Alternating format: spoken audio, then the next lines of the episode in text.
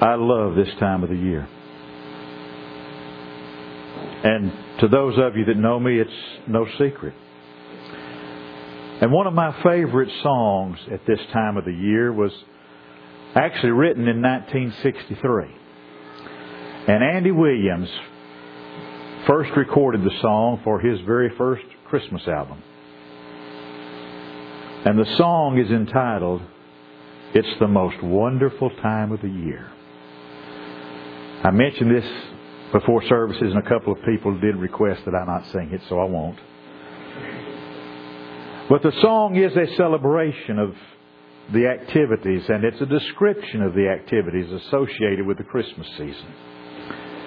And the primary focus is on getting together with friends and families and making memories. And this is also the time of year when the world at large prepares to celebrate for the birth of Jesus Christ. And for some people, this is the most wonderful time of the year. And for other people, it is the most stressful time of the year. And I would be the last person to add to anyone's stress, but in case you haven't done all your Christmas shopping, it's only three weeks from today that's Christmas Day. Just wanted to throw that out there for you. And if any of you need my sizes, I'll be glad to provide them for you. At this happy season of the year, when people are focused on family and Santa Claus and snowmen and all of that, the religious world is often celebrating the birth of Christ. And yet, as we turn through the Bible, the Bible nowhere gives us the exact date of Christ's birth. And the Bible actually does not tell us to celebrate his birthday. And yet, in my mind, it is never out of place to think about Jesus Christ, to think about the birth of Jesus Christ, and to talk about the birth of Jesus Christ.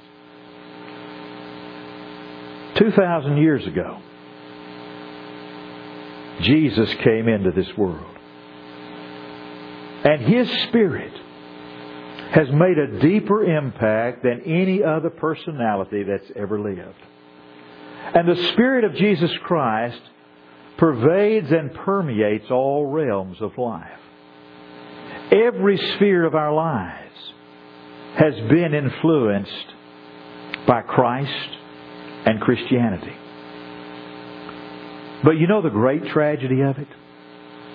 The great tragedy is that even for those who celebrate Christmas as the birth of Christ, it really doesn't change people's lives. You see, the purpose of Jesus coming into our world was to bring change to our world. The purpose of Jesus coming was to bring change in people's lives.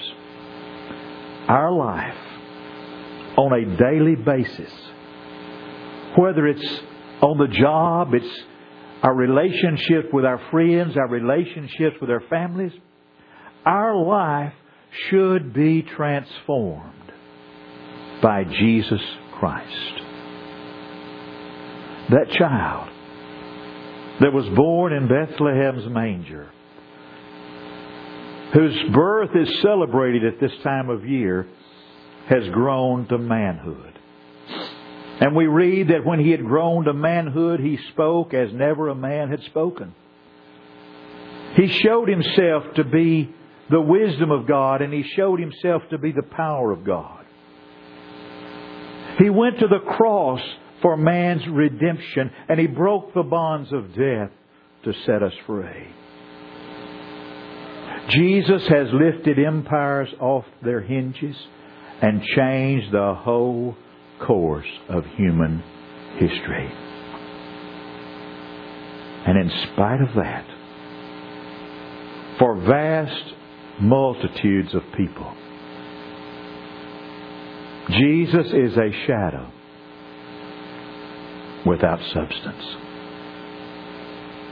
The coming of Jesus should change the way you and I live.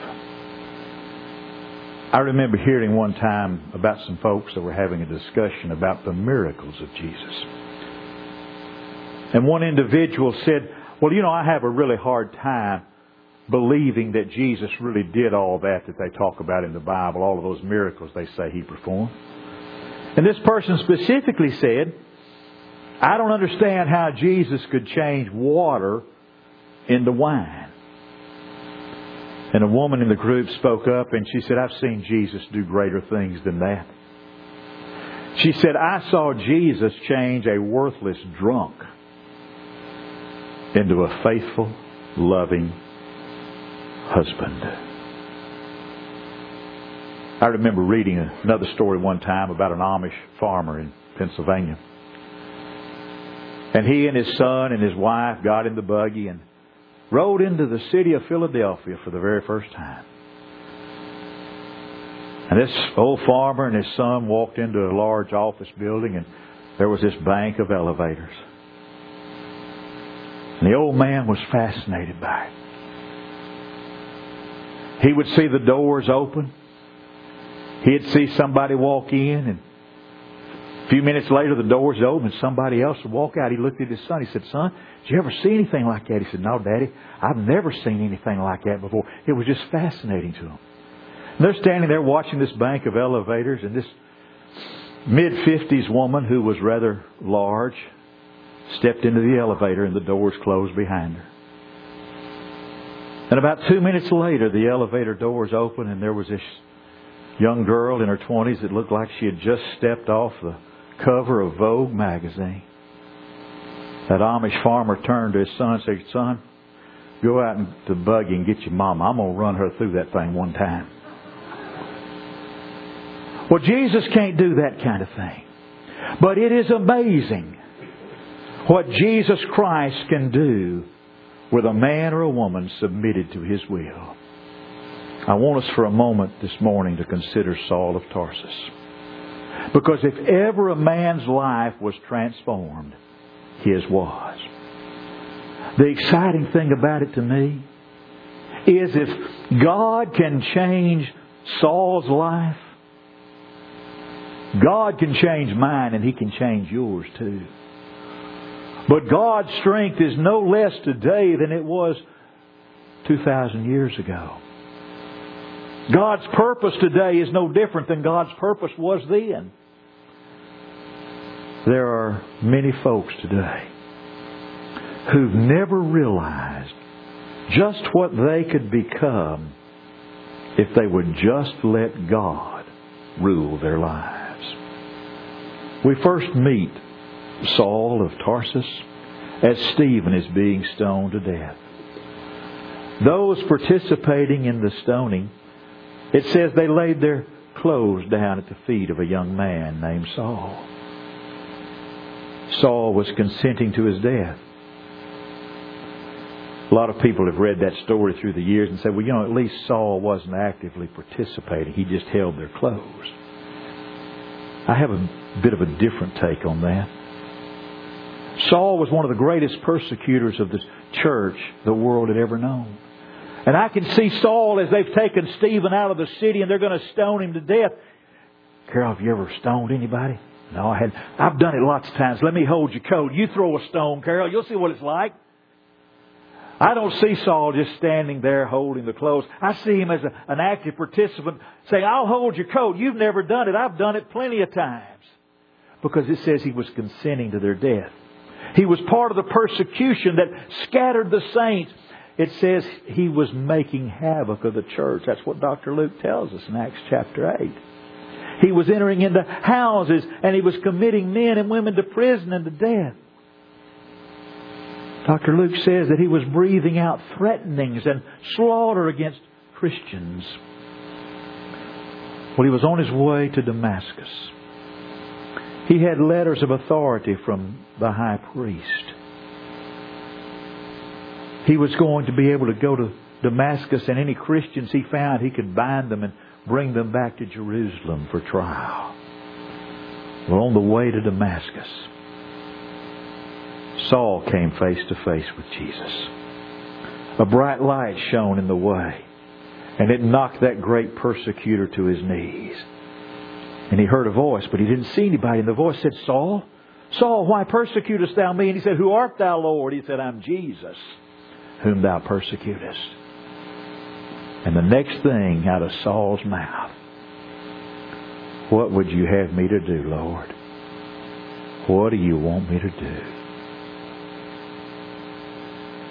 The Lord spoke to him. He said, You go into the city. Go to the house on Straight Street.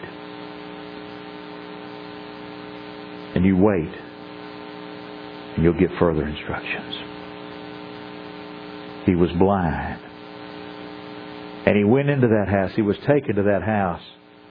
And he waited for the preacher, a man by the name of Ananias, to come to him. And Saul tells us that when Ananias came and told him what to do, I was not disobedient, Saul said.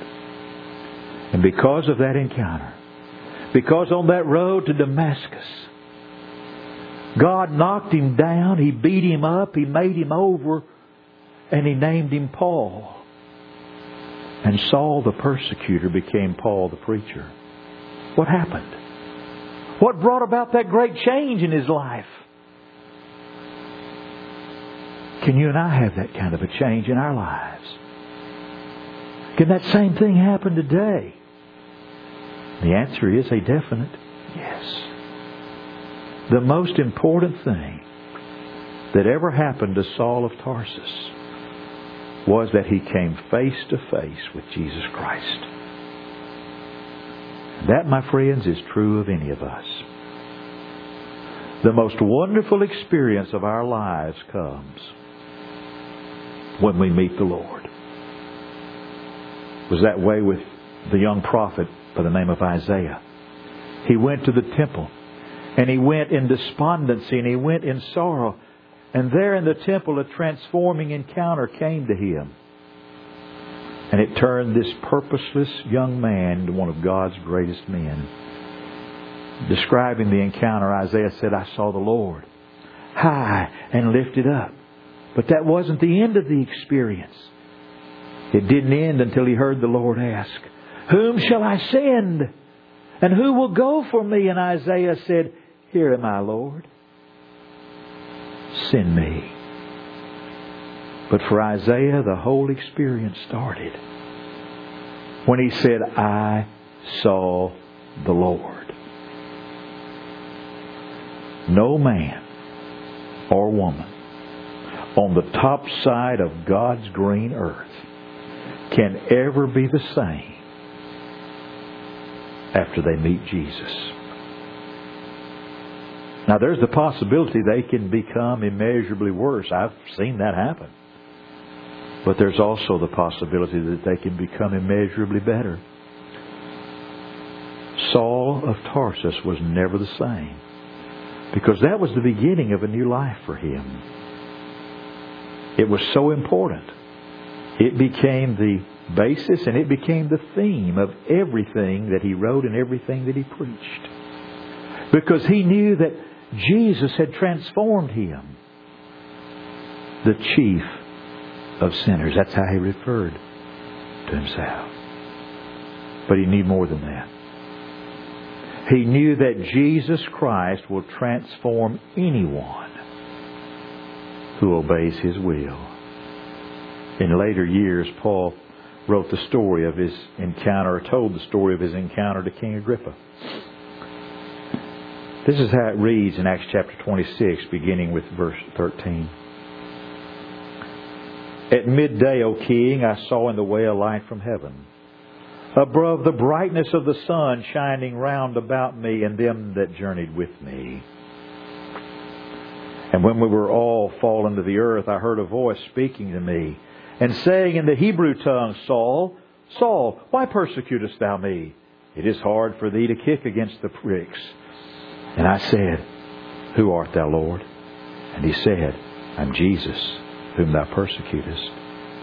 But rise and stand on thy feet, for I have appeared unto thee for this purpose, to make thee a minister and a witness both of these things which thou hast seen and of those things in which I will appear unto thee, delivering thee from the people and from the Gentiles unto whom now I send thee, to open their eyes and to turn them from darkness to light and from the power of Satan unto God, that they may receive forgiveness of sins and inheritance among them which are sanctified by faith that is in me. That encounter on the dusty road to Damascus changed the life of Saul of Tarsus. Jesus came to him on that Damascus road. He came to Isaiah in the temple. He came to Matthew on his job as a tax collector. He comes to you and to me today through His Word. And if we'll obey Him, guess what? Our lives will be transformed also. Saul came and he made a total surrender to Jesus Christ. After that dynamic encounter, Saul made a complete surrender. Maybe that's the problem with us sometimes. Maybe the reason that many times we don't have much of Christ and much of the Spirit of Christ in us is because we've never really given much of ourselves to Him. Maybe we've never really made a total, complete, unconditional surrender to Jesus to make a success in life, to really achieve the best results in life. We must totally surrender our stubborn human will to the divine will of Jesus Christ. It's not easy. But nobody ever said it would be. But it's essential. Anytime a man or a woman will make that total commitment, beloved, a transformation will take place. A transformation that is almost unbelievable. A total surrender to Jesus will transform an individual into a radiant, dynamic person. That's what was the case with Saul, and that can be the case with us in our own lives. We have not yet dreamed of what God could do with us if we would place ourselves unreservedly in His hands.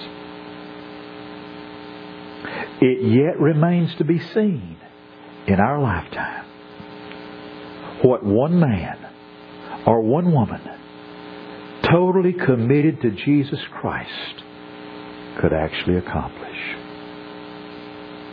You hear what I said?